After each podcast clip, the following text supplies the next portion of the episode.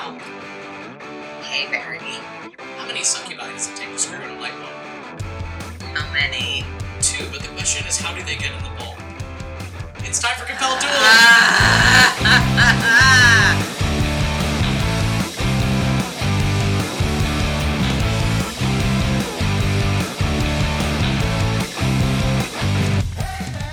Hello, everybody, and welcome back to Compelled Duel. I'm Barry, and I'm Al. And they're still mad about that joke. And we are a single player, co-DM'd Dungeons and Dragons 5th Edition actual play podcast.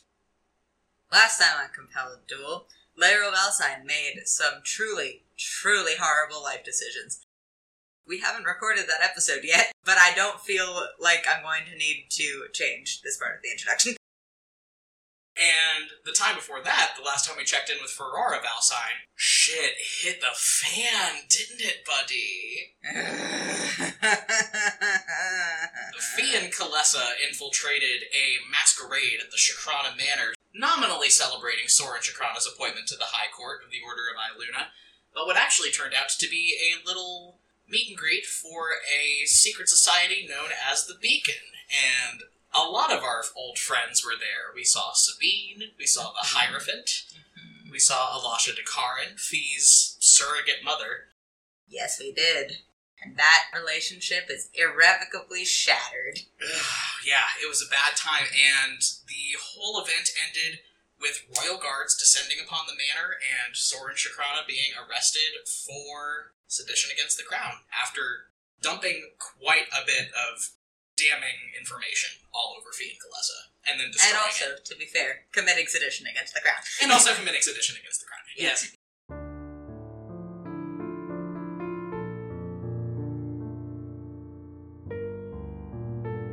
Fee, we pick right back up where we left off. You are standing in this old abandoned gatehouse at the front of the Shakrana Manor. Soren is being dragged out by royal guards.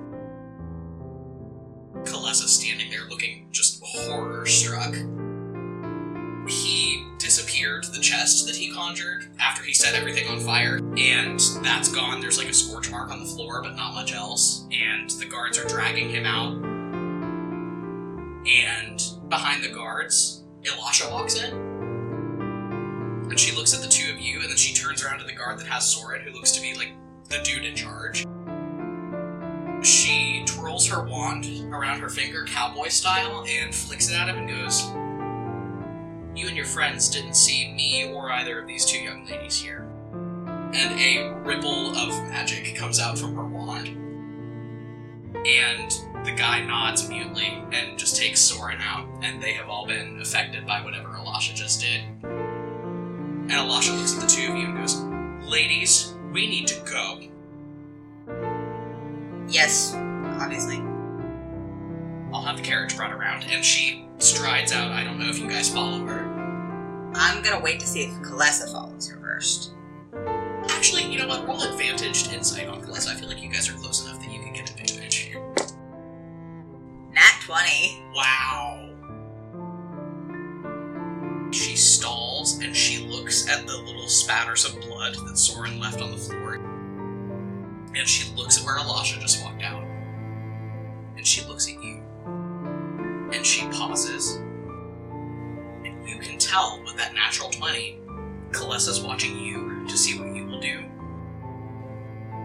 You are the only person left in her life that she trusts right now. I follow Elisha. Okay, and Kalesa falls into step right behind you, just very shell shocked, looks highly upset. You guys pile into the back of this carriage that Elisha has brought around, and you head back to the palace. Kalesa gets in the carriage and shuts the door behind her and just starts bawling. Like, she gets in and realizes that she's in a safe space and just breaks down. Fee puts an arm around her. Yeah, she like leans into you and just keeps crying as the carriage goes back to the palace. Fee has one hand rubbing circles on her shoulder and the other one in her pocket on the beacon medallion. The one that Soren gave you or hers? She has them both in the same pocket. Okay. Roll an Arcana check, actually. Okay. Natural 19. Holy fuck, man. Okay. You can tell that these medallions they are magical items, but you'd have to get an identify spell in on one of these things before you could figure out what they do. They feel magical, but whatever you have, it's not active. Okay.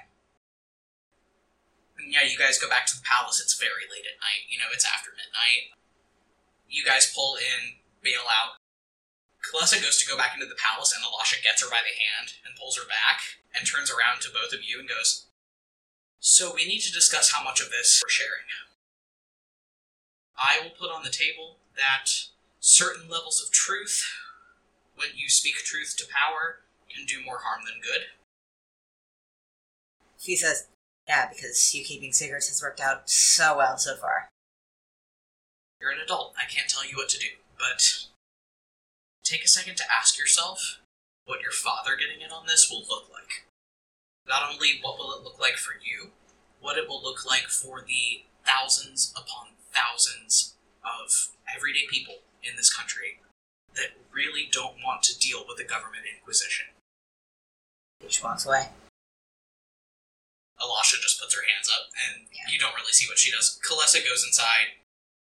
You guys walk into the entrance hall, and as you guys walk in, you see a pajama clad Fen just meditating, leaned up against a railing on the stairs.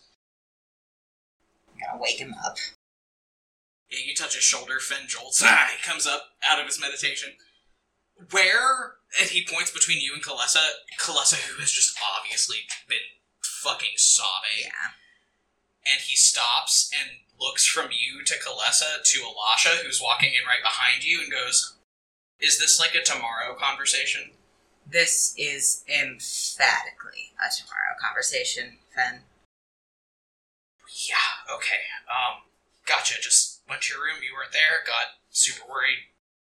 I should have left a note. That's my fault. Glad you're home. He gets up and disappears up the stairs to his and his dad's quarters. Kalessa has had your hand this entire time and is just squeezing it really tight. But then she lets go and kind of like wipes her face and puts herself together and also takes off up the stairs and goes down towards the wing where her family is being housed. Fee's gonna go to her dad's study. Okay. Roll me an advantaged perception check. If you get a nat 20, I swear to God.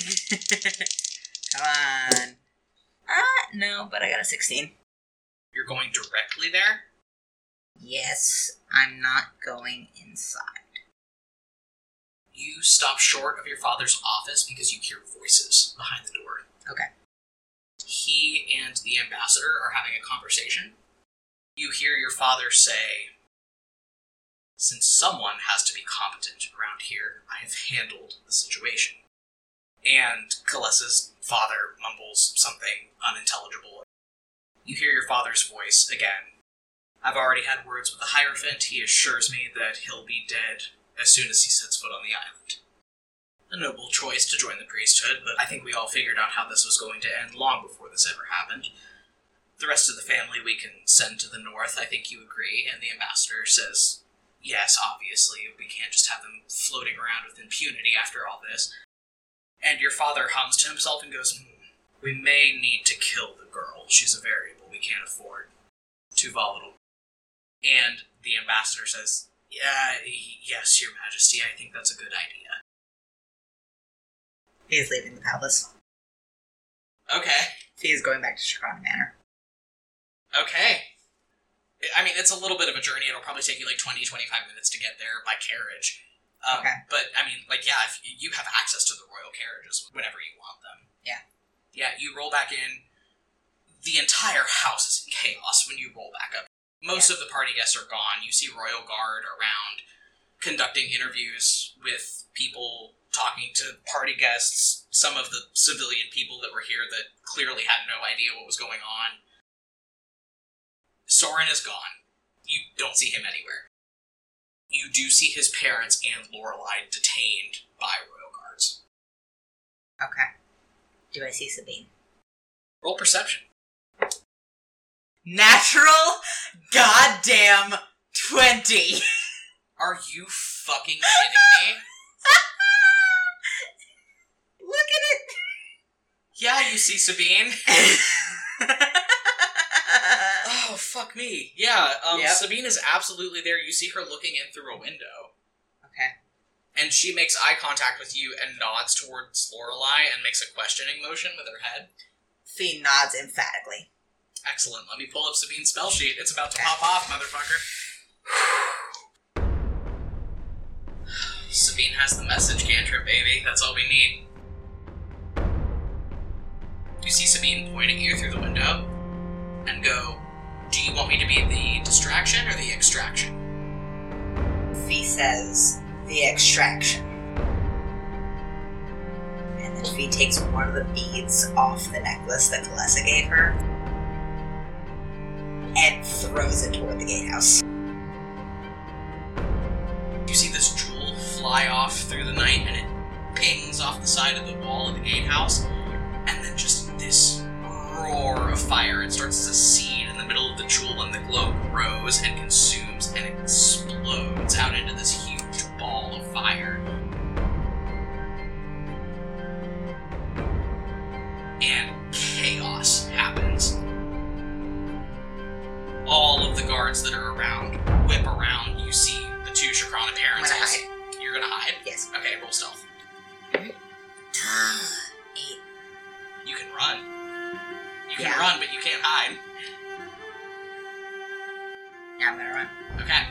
Yeah, you look in through the window and you see chaos start to happen. And I think you just book it here on like one wing of the house where if you ran around to the other side of this part of the house, you'll be where Sabine is.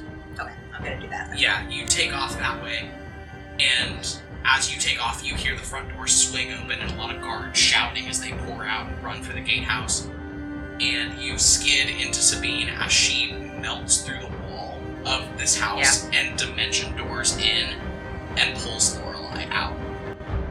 Lorelei is in full meltdown mode. She is crying and shaking, and the magic around her is rolling off of her in waves. Uh, Fee's gonna say, Lorelei, can I touch your face? She's just Yeah. inconsolable. Yeah. Okay, I'm gonna put my hands on both sides of her face. Deep breath. Okay, she agrees with you. I don't have time to explain. Sabine is a friend of your brother's. She's going to take you somewhere. And then I'm going to look at Sabine and say, I can't be implicated. I have to go. She needs to be out of the country, yes? Yes.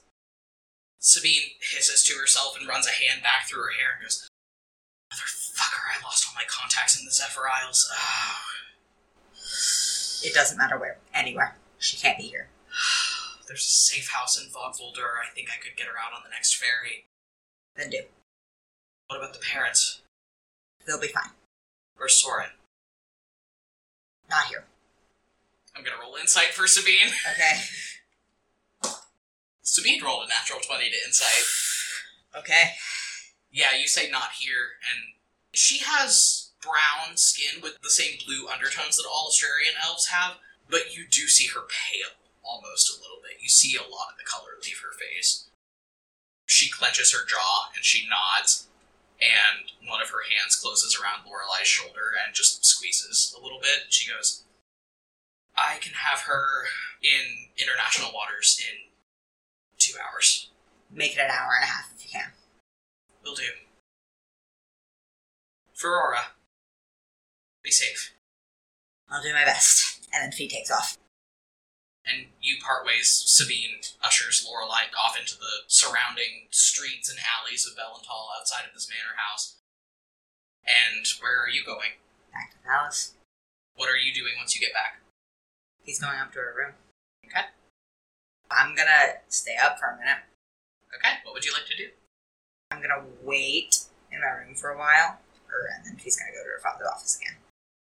It is the wee hours of the morning by this point. Roll perception. Five. You don't hear anything in there. Then Fee's gonna go see Kalessa. You head to the Petrus apartments, knock on the door. A very tired looking Ambassador Petrus comes to the door and opens it up. He's in his pajamas. He frowns as he sees you standing on the hallway. He goes, Oh, um, and bows. Can I help you? Uh, I was just coming to see if uh, was still awake. I believe she's taking her trance, but I can go wake her up if you need. No, that's all right. I just He frowns when he sees you mentioning that you need to see Kalesa. Roll insight. okay. Eleven. You can see some wheels in his head start turning, and he looks over his shoulder and says, Nasalia, can you go check on her? Oh God. Okay. You hear sleepy mumbling and wet, sick sounding coughs as Lady Petrus shuffles around in the background of the apartment. And then you hear, Oh, by Kimrel's fucking teeth, she's done it again. Oh. Okay. And the ambassador goes, Was it the pillows again under the blanket? Yes! He says, "Shit." You can do a survival check to try to find Yeah. Kalesa if you want. So it's a sixteen. Kalesa's bedroom is kind of like right off the living room. You can see a little bit into the room as her dressing gown clad mother is pulling back the covers on these pillows that are stuffed under the blankets. Yeah. You also see the footlocker full of booze that she keeps under her bed, and it's hanging out a little bit. It looks like she has taken some booze out and gone somewhere. I think I know where she is. She's safe. The ambassador looks really concerned. Yes. I've learned not to ask anything more than that, and he bows again and shuts the door. She's gonna go up to the roof. Kalesa is up there with a bottle of Voldaren whiskey in one hand and a knife in the other. She's just tossing the knife and catching it again by the hilt and just taking slugs out of this bottle of whiskey and just staring out over the city. He says, "Thanks, her." She holds the bottle out wordlessly. He takes a long drag off it. After a very long time of just looking out over the city and the two of you passing this bottle back and forth in silence, she says, I was always so proud of myself for not believing in my father's brand of loyalty. You know, for Archduke and country and all that bullshit. I, I thought that loyalty only belonged to people that deserved it and there were two people in the entire world who had deserved my loyalty for my entire life. And one of them tried to kill my father. Am I just a bad judge of character, Fee? I mean, looking at everything with Leo now and everything with Soren, do I just I feel like you're the only fucking good person I know anymore. He takes another drink out of the bottle and says, I don't know. I uh, better trust someone, I guess. I can't honestly say that I have as earnestly trusted anyone in my life as you trusted Soren and my brother. So, Turns out you might be onto something with that, she says, and just takes another slug. not something I wanted to be right about. Right now my list of people I trust to do the right thing has one person on it. She leans over and lays her head on your shoulder. Yeah, I just put an arm around her shoulders and squeeze. Yeah, and I think you guys just sit there and polish off this bottle of Voldaren booze. Actually, I think both of you probably do your trance up there on the roof that night, and then the sun comes up the next morning. Kalesa throws the bottle off the roof of the palace and then climbs back down the window into her bedroom. And you, you know, go your separate ways. Um, what are you doing this morning? I'm gonna go talk to Fen. You find Fen in the dining hall sitting down for breakfast because Fen and his dad eat with you and your father. Yeah, he's in there. Your father's not there yet. Fen's dad is hanging out in the background. Fen, let me roll insight for Fen. Uh, would you like to roll deception? Yes. Okay, go ahead and roll deception. Uh, nine. Okay, Fen rolled a 12 for insight. So he sees that something's up when you walk in, and he frowns and comes over to you and goes, Are you, uh, are you ready to talk about what happened last night? Yes. Okay. Um, hey, Dad. And Fen's dad turns around and Fen says to his dad, I'm gonna walk the Grand Duchess back to her room. She forgot something. And his dad fixes him with a kind of what the fuck look, but Fen just grabs you and you guys are out in the hallway. Long night, Sir Charmer. Yeah, you guys get out in the Yeah. hallway outside the dining hall. There's really nobody moving around. Ah, Kalesa wanted to go to the party that they were throwing for Soren Shakrana's appointment to the High Court. I went with her as backup. Uh, it was all a bit of a surprise. I didn't think to leave a note. I'm sorry. You walked into Soren Shakrana's house, the guy that shipped us halfway across the country. You walked into his house and you didn't bring someone to protect. Kalesa was there. Kalesa's not your bodyguard. I don't see how there would have been a way for us to get you in there. I was there as Kalesa's plus one. What do I know? I guess he just kind of puts his hands up. What do you want me to say, Fen? I want none of this to be happening. I. That is no longer an option. So, what do you want me to do to fix this, or are you just going to keep guilt tripping me about it? I'm not trying. what what happened? Apparently, some shit went down. Your father hasn't even woken up yet from his trance. I, I'm assuming he went to bed late. Soren Shakrana was arrested.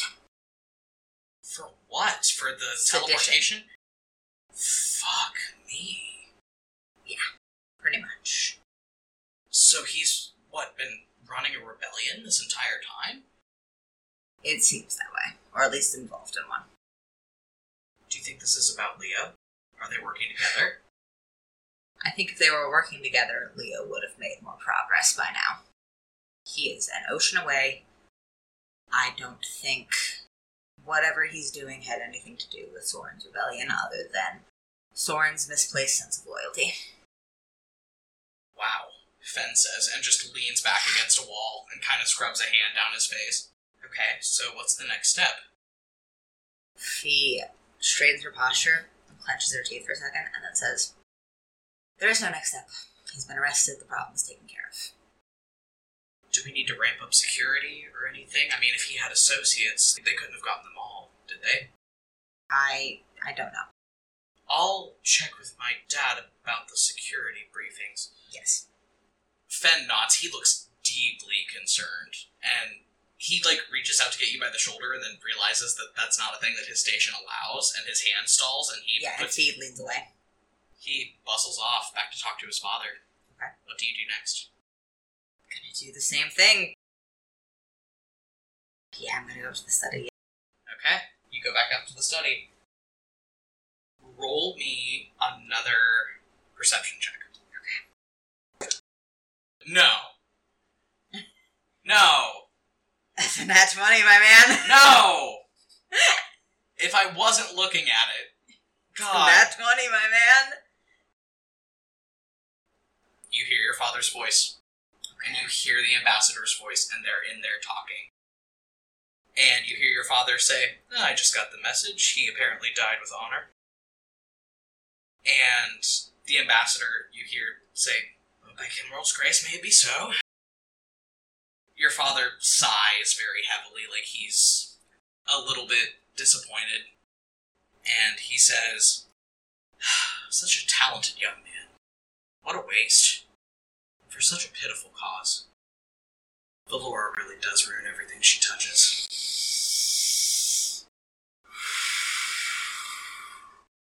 And you hear the ambassador say, I can't help but agree, Your Majesty. Yeah, Fee, you definitely just listened to your father emphatically detonate your brother. Yep. And you hear them keep talking. Like, I'm not going to make you roll insight for it, but like, this is normal flow of conversation. This is how these two people talk to each other all the time. And your father says to the ambassador, There is, however, the matter of the girl. I am wondering who was behind that, but we do know somebody that has sympathies for the family, don't we, even? And you hear the ambassador kind of clam up and go, I can assure you, Your Majesty, Kalessa had nothing to do with this. I'm gonna wait and listen for one minute. Fee's hands are shaking. Yeah, the ambassador lies to your dad and says that he saw Kalessa last night. Sounds like your father buys it. Just goes, well, it would appear that we have more of this seditionist movement on our hands than we may have originally thought. At any rate, your new task is to track down the girl, figure out who took her and where they are. Fee takes a very deep breath and just clenches her teeth super hard for a second. Her fists clench, and then she releases them, and one hand flutters up to touch one of her horns. And she just squares her shoulders, and then goes up and knocks on the door. Okay. You hear a little bit of a startle from inside, and then your father say, Oh, come in. He walks in. Yeah, your father and the ambassador are sitting there over morning tea, just talking to each other at his desk. And he looks up at you and he puts up a finger. He goes, Oh, Ferrara, darling, you'll be very pleased to know that Soren Shakrana was arrested for sedition in relation to your unfortunate teleportation accident, which might have happened much faster if you had told me. Couldn't be sure. I didn't want to say anything until I had more information. Well, at any rate, the young Lord Shakrana has made the noble choice to join the priesthood over allowing his entire family to be dragged down with him. However, the Shakranas will be taking an extended vacation up north. But it would seem that our entire problem is resolved. Certainly would seem that way. Uh, I've been hoping to take on a little more direct responsibility as to the problem with Leo's movements on the continent.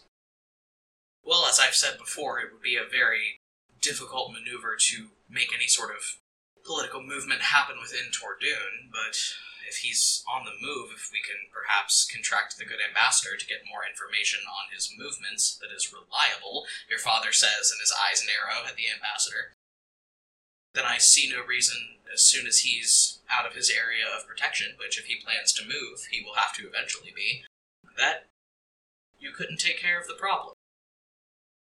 I am confident that you could absolutely crush him, given that he is completely talentless. Is that something that you would be able to do if it came down to it? She uh, tilts her head a little bit. She looks him directly in the eye. She says, I don't think that would be a problem at all. You think you'd be capable of killing your brother? I think I would be more than capable of doing that. Well, then you will absolutely be brought into the loop of any information we discover in the coming months. Thank you. Oh, I'll be down to breakfast in a little bit. I'm just clearing up some paperwork with the ambassador.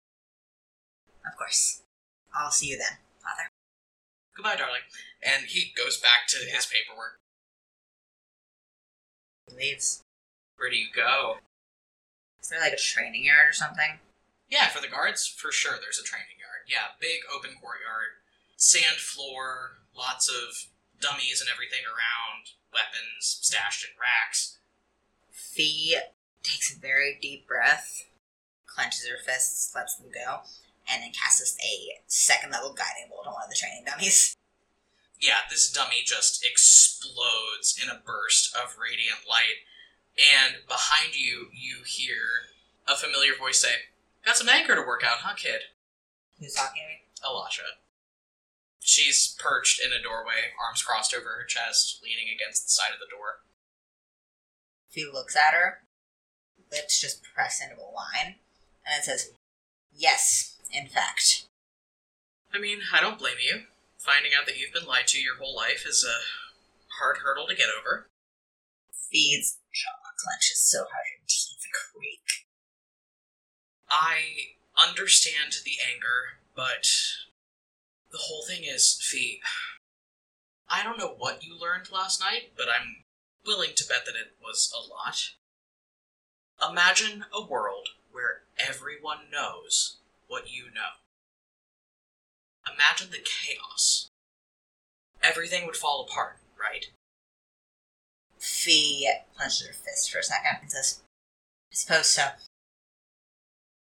That's where the beacon, at its most pure intention, comes in, is that the truth does need to be known, because without the truth there can't be any progress, but truth in the hands of the masses can be problematic. So we need certain trustworthy people to keep that knowledge. I'm trying to find out the truth just as much as anybody else at that party last night was. And I'm doing it all for you. He takes a deep breath, just straightens her posture. Yes, I, I understand. I had some time to think. I said some things that were perhaps hasty, and I hope we can uh, move past them. Well, of course we can, honey. It's okay. And Alasha reaches up and just like presses a hand to the side of your face. I was a little out of line last night too. I was scared that you were there. I was nervous about what would happen, but well, I think if anybody deserves to know the truth, it's you, right? I appreciate that. We'll make a light keeper of you yet. She pats your face and walks away. As soon as she's out of eye shot, Fee brings her hands back around in front of her, and she has dug her nails into her palms so hard that they are bleeding. You keep going off on these dummies for a little bit. Yeah. When you see Kalesa again, she looks severely hungover and very depressed. I think you just run into her just moving around the palace, and she looks up at you and kind of looks around to make sure you're not being watched. She goes, "Hey, did you um, did you hear anything?" Yes, uh, not not here. Uh, okay. Uh, yeah, I take her uh, somewhere outside but secluded. There are gardens. That's a pretty typical political intrigue place. Like there are sometimes Yeah. nobles milling about out there, but it's pretty quiet. It's early in the morning. So, yeah, you go out to the gardens. I think there's a really big, beautiful fountain out there, lots of trees, lots of exotic flowers. She's gonna say, I'm going to tell you something. You cannot react to it yet. Okay. I'm telling you because you deserve to know, but there is nothing we can do about it right now.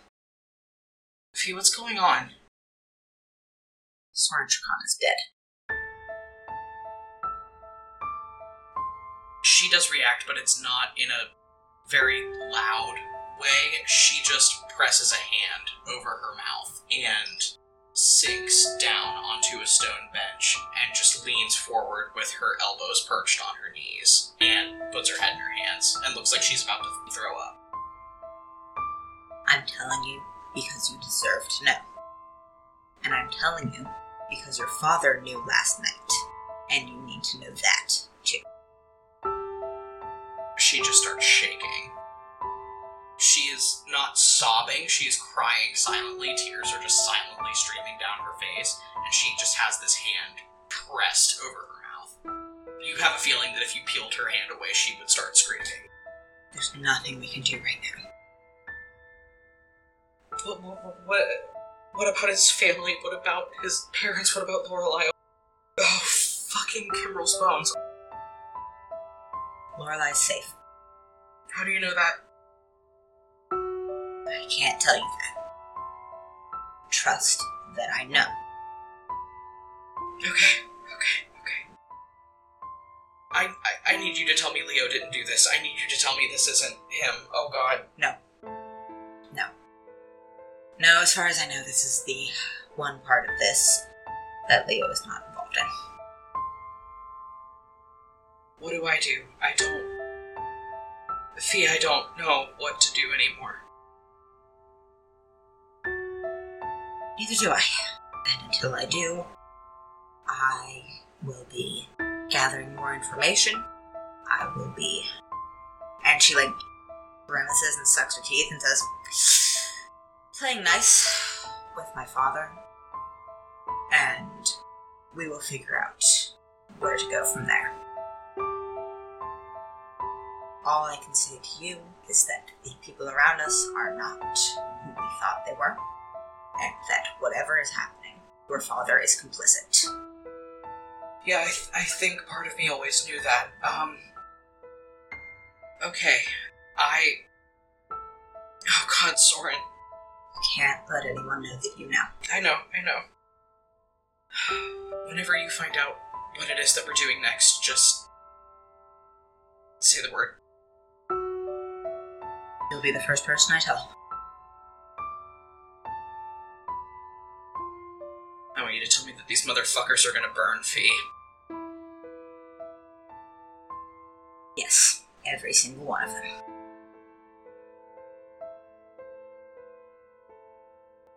Kalesa nods to herself and gets up and wipes her eyes and rolls her shoulders back. Totally puts the mask back on. With that resolve of these people are gonna fucking burn for what they did to my friends. She is a brick wall. She's unreadable. And she brushes her dress off and disappears back into the palace. So, I would like to know Fee's next step. You absorbed a lot of information last episode, and you've absorbed a lot of information so far in this one. Just a little catch up on the things that you absorbed. Uh, you have learned politically, Leo is on the move. There's something going on with pirate incursions from the Zephyr Isles. Beacon wise and state secret wise, you have figured out that something fucky is going on on Loxtogalan. All of the people that are joining the priesthood for Yeah. punishment reasons and a lot of other people that have been going missing in the area are dying there or Yeah. something else is happening to them because they're not shipping out enough supplies to feed everybody that should be there. You have found out that your father faked Leo's abdication papers, and apparently the public has been told that he willingly abdicated, and that is Yep. what is legitimizing your claim to the throne. You have found out that the very existence of Astraria as you know it may be predicated on a lie, and that somebody else in the beacon knows more about it than Soren did. He did not name her. He said, Look to the silent cities and you will find her. This episode, you have found out number one, that your father's a fucking piece of shit, and that Soren is dead, and that they have discovered that Lorelai's gone, but they don't know who did it. So that's what you know.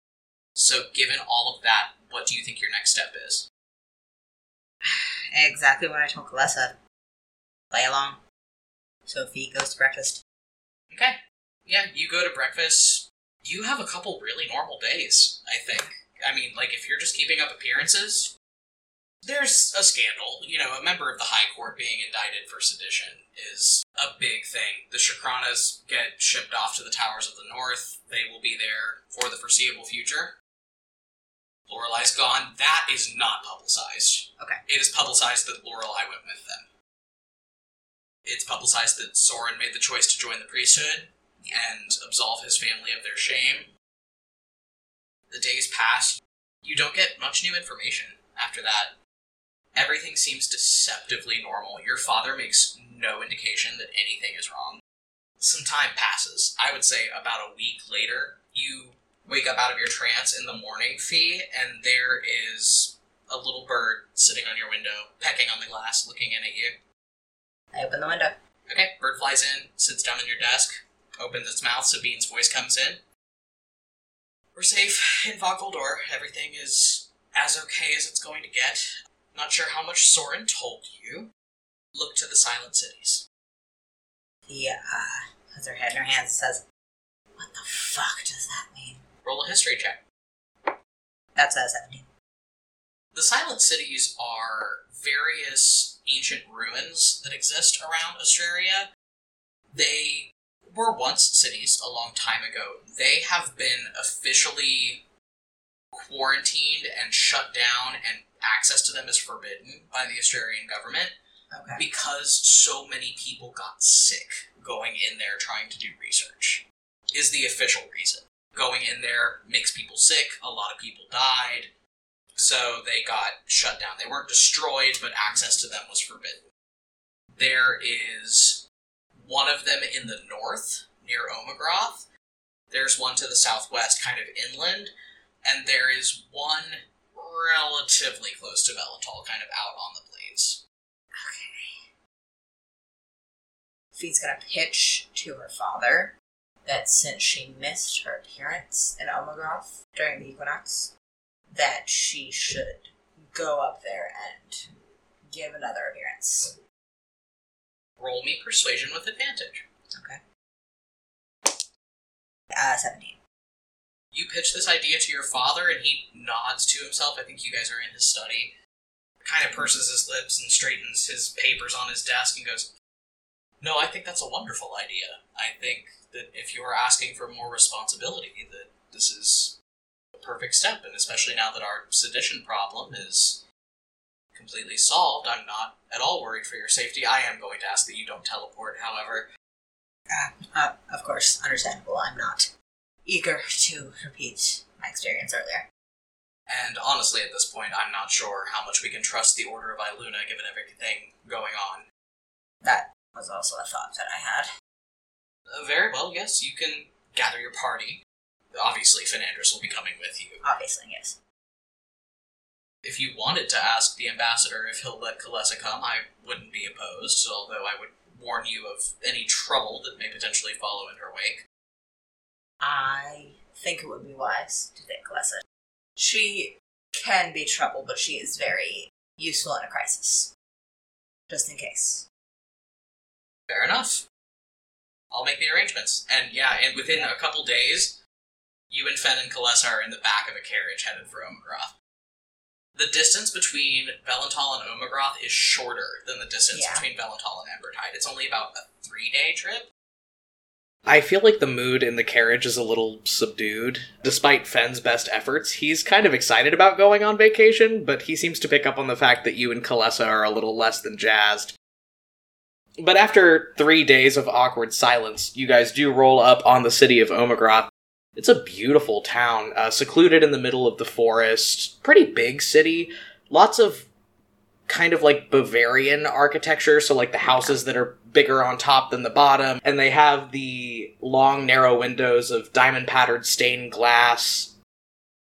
You guys are hosted by the Baron of Omagroth and his family, and you have a couple days of political appearances scheduled that you have to go to dinners, some speeches, things like that. On your third day in the city, you are hanging out with Kalesa at the Baron's house, and you hear a door open, and Fen walks into your quarters, and he is spinning a key on a ring around his finger and just grinning for all he's worth. He leans on the doorframe and goes, Ladies, guess who just went to talk to his aunt and got us access to the family hunting lodge for the weekend? Oh, fantastic. If I have to spend another day in this city around politicians, I'm gonna lose it. Yeah, even Kalesa kind of perks up. Fen has family in Omagroth. It's his mother's sister and her husband and their kids. They're nice people. He has so many little cousins. But they also have a hunting lodge out in the woods outside of Omagroth. And that's the key that he's spinning around his finger. Fantastic. And he goes, You know, I'm not one to uh, encourage running away, but I don't see the harm since we're on vacation and all of Fee's obligations are already met. I'm a cool bodyguard. I hate his guts. He laughs. Let's go.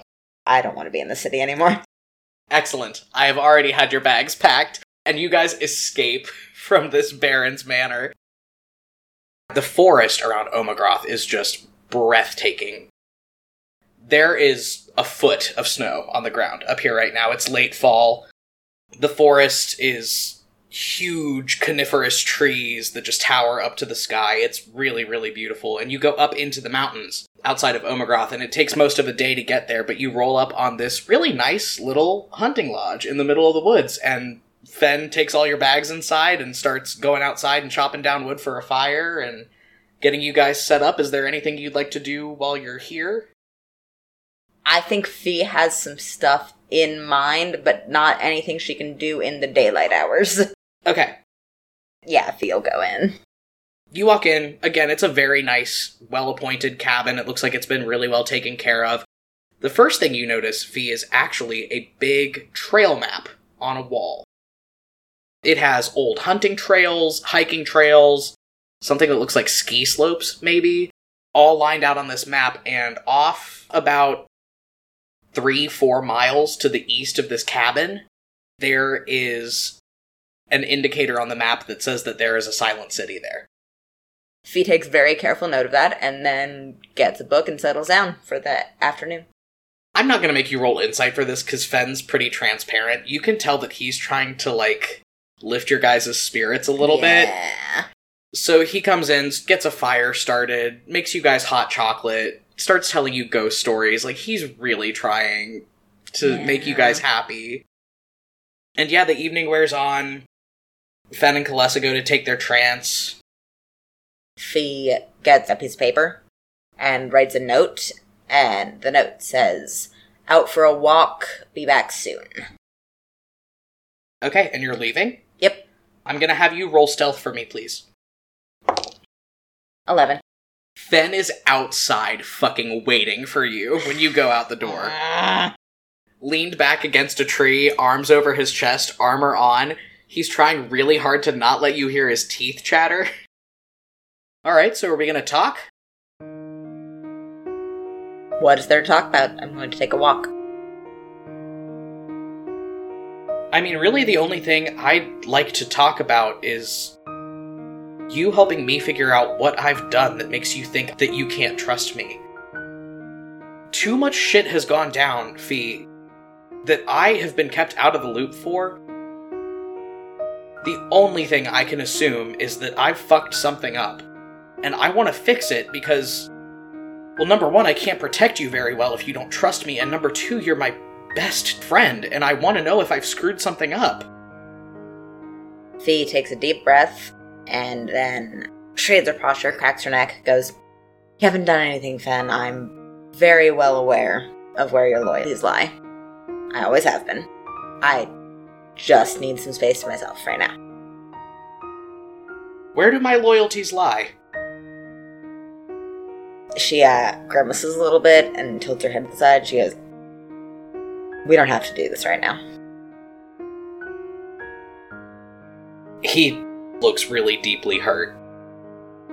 And he puts his hands up and takes a step back like he's disengaging from the conversation.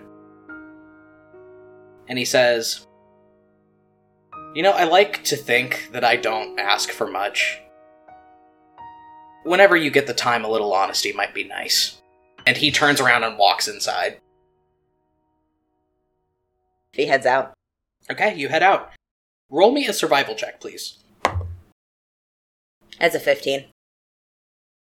What kind of clothes do you have on? Do you have on like your court clothes or like your mage's armor thing that you had in previous episodes? Mage's armor, probably. So you've got pretty sturdy clothes on.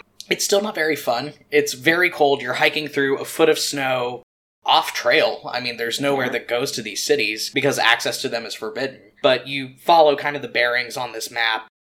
And out of the darkness, it is the wee hours of the morning by the time you find it. You see ancient, crumbling spires shooting up above the trees in the distance. Okay. and you keep walking and you close in on the silent city. It is extremely eerie and it lives up to its name. The snow covers up much of the remnants of road that were once here, but you can feel the heels of your boots grinding down into crumbling cobblestone as you come up on this giant pointed archway that was once a city gate and beyond it, Fee is just. It's huge. It's the size of Omagroth, easily. Dead, silent, abandoned skeletons of old stone buildings. These buildings are thousands of years old. And there is not a sound. You don't hear wildlife. You don't hear anything. It's dead silent. I'm trying to look for like any like residential area because I'm assuming if I'm looking for a person, they are living somewhere. So- Okay. Roll me investigation, please. Okay. That's uh, 16. All right. I think with a 16, you find quite a lot, actually. So you wander these streets for a bit. The only thing you can hear is the crunch of your own boots in the snow. It's incredibly unsettling. You can see just kind of ghost of this city as it once was as you wander back. A lot of the buildings are really well preserved. There are houses that you look into as you walk down these streets, Fee, where you can see dishes still on tables, where you can see children's toys scattered across the floor, covered by thin layers of snow. I mean, it just looks like whatever happened here happened super quickly. And there are some skeletons, too. You see skeletons in piles on street corners, like bodies had been gathered up and left there. You see massive trenches dug into any exposed earth around these piles of skeletons next to them, mass graves, obviously. You keep walking, and eventually you see a very dull light coming from one of the windows of one of these abandoned houses. I haven't been touching anything. Okay. Like with bare hands, I'm going to, before I touch anything, wrap a hand in fabric. Okay. Smart. In this house, you look in through the window. It's one of the few houses that still has glass left in the window. Mm-hmm. In the hearth, there is a fire going. And around what you would assume was once the main room or living room of this house, there is a bedroll stretched out. There are bags and boxes scattered about. There is a pile of books and papers shoved into one corner. And on the threadbare, decaying hearth rug, sleeping, curled up, there is a baby deer. It's a baby deer because you've seen a fawn before. This thing is the size of a quarter horse. Oh, great. It's clearly a baby deer, but it is absolutely massive. You could totally put a saddle on this thing and ride it. All right. And it's just curled up in front of the fire sleeping, and you don't see any other activity inside the house. I don't see a person. You don't see a person. No, you see the deer. He's gonna look for tracks. Okay, roll survival.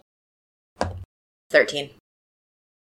Yeah, you move away from this house where the deer is sleeping inside, and you see very faint. It looks like whoever was making these tracks covered them up as they went, but you do see faint indentations in the snow leading back towards the square where you first walked in. I'm gonna follow. Okay, you backtrack back to the square, and around the square, there are houses, but there are also, you can tell there was once, it looks like maybe a marketplace here. There was something that looks like a bathhouse. Like you see a crumbling shell of a building that has these giant empty pools in it. There are shops. There's something that looks like it may have been a wizard's tower once. And off to the side of the square, the side that you didn't go down when you first started wandering the city, there's this massive building that looks like one huge cavernous hall that's being held up by crumbling pillars that are supporting the roof. And as you wander over towards this building, following the tracks, Fee, make an advantaged perception check. Yeah, with my perception, it's an 18. Yeah, and as you wander across this empty square over towards this big pillar supported building, you hear. Well, the thing is that you don't hear it. You don't process this sound with your ears. It is not coming from the outside world. It feels like you're hearing it through bone conduction. Just in your bones, in the very core of your body, you feel and hear thunder. And the closer you get to this building, the louder and more consuming it gets, to the point that you cannot hear the silence of the city anymore. You cannot hear any of your surroundings, your own footsteps, your own heartbeat. It's all just the thunder. And it's coming from inside that building and getting stronger the closer you get to it. Okay, I'm gonna walk in. Now I'd like you to roll me a history check now that you're inside the building. It's 13. Yeah, that'll do it. You're in a temple. It's not like any temple or church you've ever been in before, that's for damn sure, but the kind of awe inspiring architecture and surrounding things that you see definitely read like temple. There are crumbling, rotted wooden pews lining the inside of this place. There is something that looks like it's an altar down at one end. And on either side of this altar, there are two massive fallen statues. They look like at one point they collapsed and fell into each other as they fell down, and they're just holding each other up. I'd like to investigate the statues. Okay, roll investigation. That's a dirty 20. This thunder in your bones and in your ears just roars the closer you get to these statues to the point that it's overwhelming. You can't process anything other than the thunder. The one on the left looks like a rail thin skeletal figure draped in a robe. It is a humanoid skeleton, but it has long, twisting horns on top of its head and sharp fangs. A lot of the face has crumbled away, but you can tell it is a statue of a skeleton in a robe.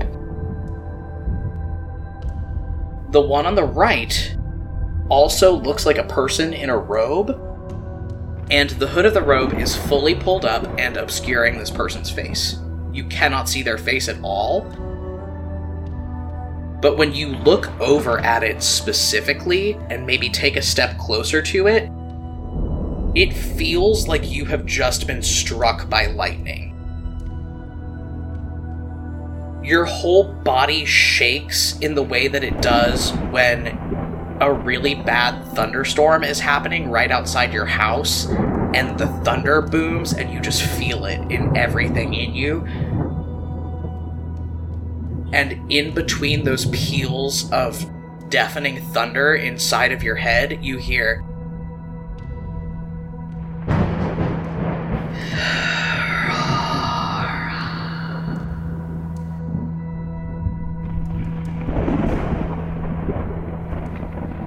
and something is drawing you to this other statue. It's like a magnet. Your body is moving on its own. Your entire mental faculties have left you.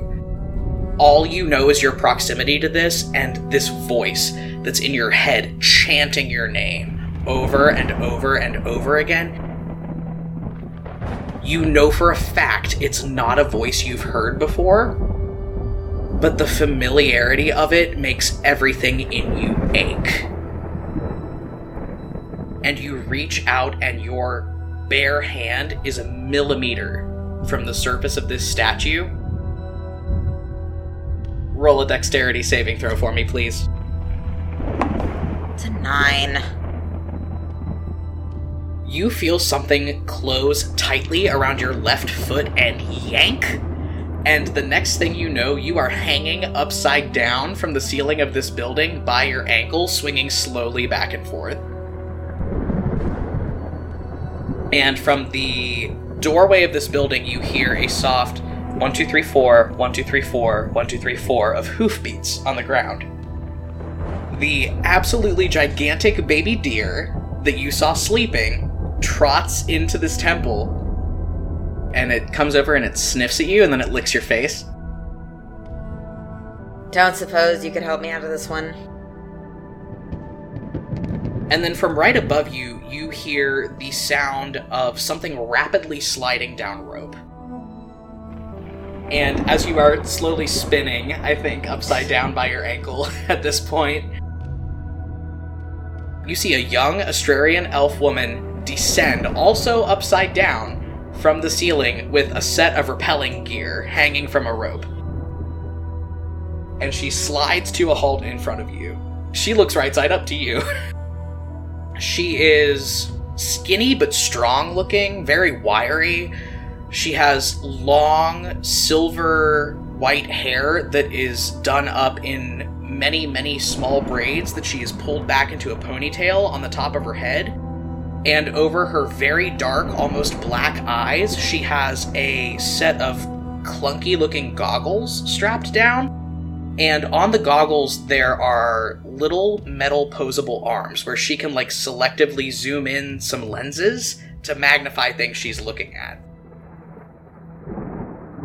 And she reaches up and she taps a button on the side of the goggles, and all of the lenses go click, click, click, click, click until she is completely zoomed in looking at you as you two both swing upside down. And she says, You know, I would ask what's a girl like you doing in a place like this, but, uh. Something told me this was gonna happen eventually. And she reaches down and she pats the deer on top of the head. She says, Good boy, Phineas. And releases herself from her repelling gear and lands on the deer's back very gracefully. And then she snaps her finger and you fall in a heap to the ground. Ah. Yeah, she groans and gets back to her feet and kind of brushes herself off and then like tries to look dignified and says, Truth dies in darkness. She's got this really beat up looking leather overcoat on, and she reaches into it with fingerless gloves on her hands and pulls out a beacon coin, flashes it at you, and chucks it back in her pocket. Revelation lives in light.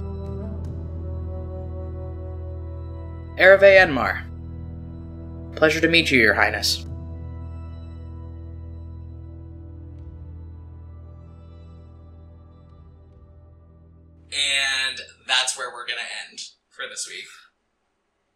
Ay, ay, Every time. every fucking time. Every time the plot thickens. God, okay. so uh, Fee at least isn't hanging from the ceiling anymore. But, yeah, yeah, yeah. She's got that going for her. But you went alone to meet a stranger, so we'll see how that shakes out next time. She's got eight fireballs left.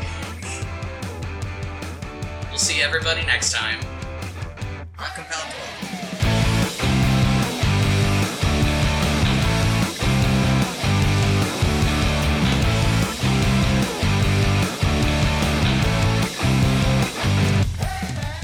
Hey everybody, Barry here with the postscript, just handling a couple of housekeeping things here at the end of the episode. Um, we're so sorry. We're so sorry. Anyway, we're active on social media. We're on Twitter, Tumblr, and TikTok at Compelled Duel. You can also find us on TikTok at Compelled Duel Audios, where we post audio snippets from the show. If you would like to support the podcast, you could consider pledging to our Patreon. Our patron tiers start at just $2 a month, and you can get a lot of really nice perks from that, including special membership in the official Compelled Duel Discord and access to cool things on our official Compelled Duel Spotify account. We also have an official Compelled Duel website. You can find that linked on our social media accounts. And as always, we ask that if you enjoy what you're hearing, that you tell three friends about Compelled Duel. And if they like it, ask them to tell three friends. Word of mouth advertising really, really helps us out and helps us grow our listener base. Additionally, if you're listening to us on Apple Podcasts, we ask that you drop us a rating and a review, as that also helps us get promoted to a wider listener base. Our next episode will be releasing on Friday, February 19th, 2021, or if you are a member of our Patreon, you'll get early access on Thursday, February 18th. Again, we are so, so sorry. See you guys next week.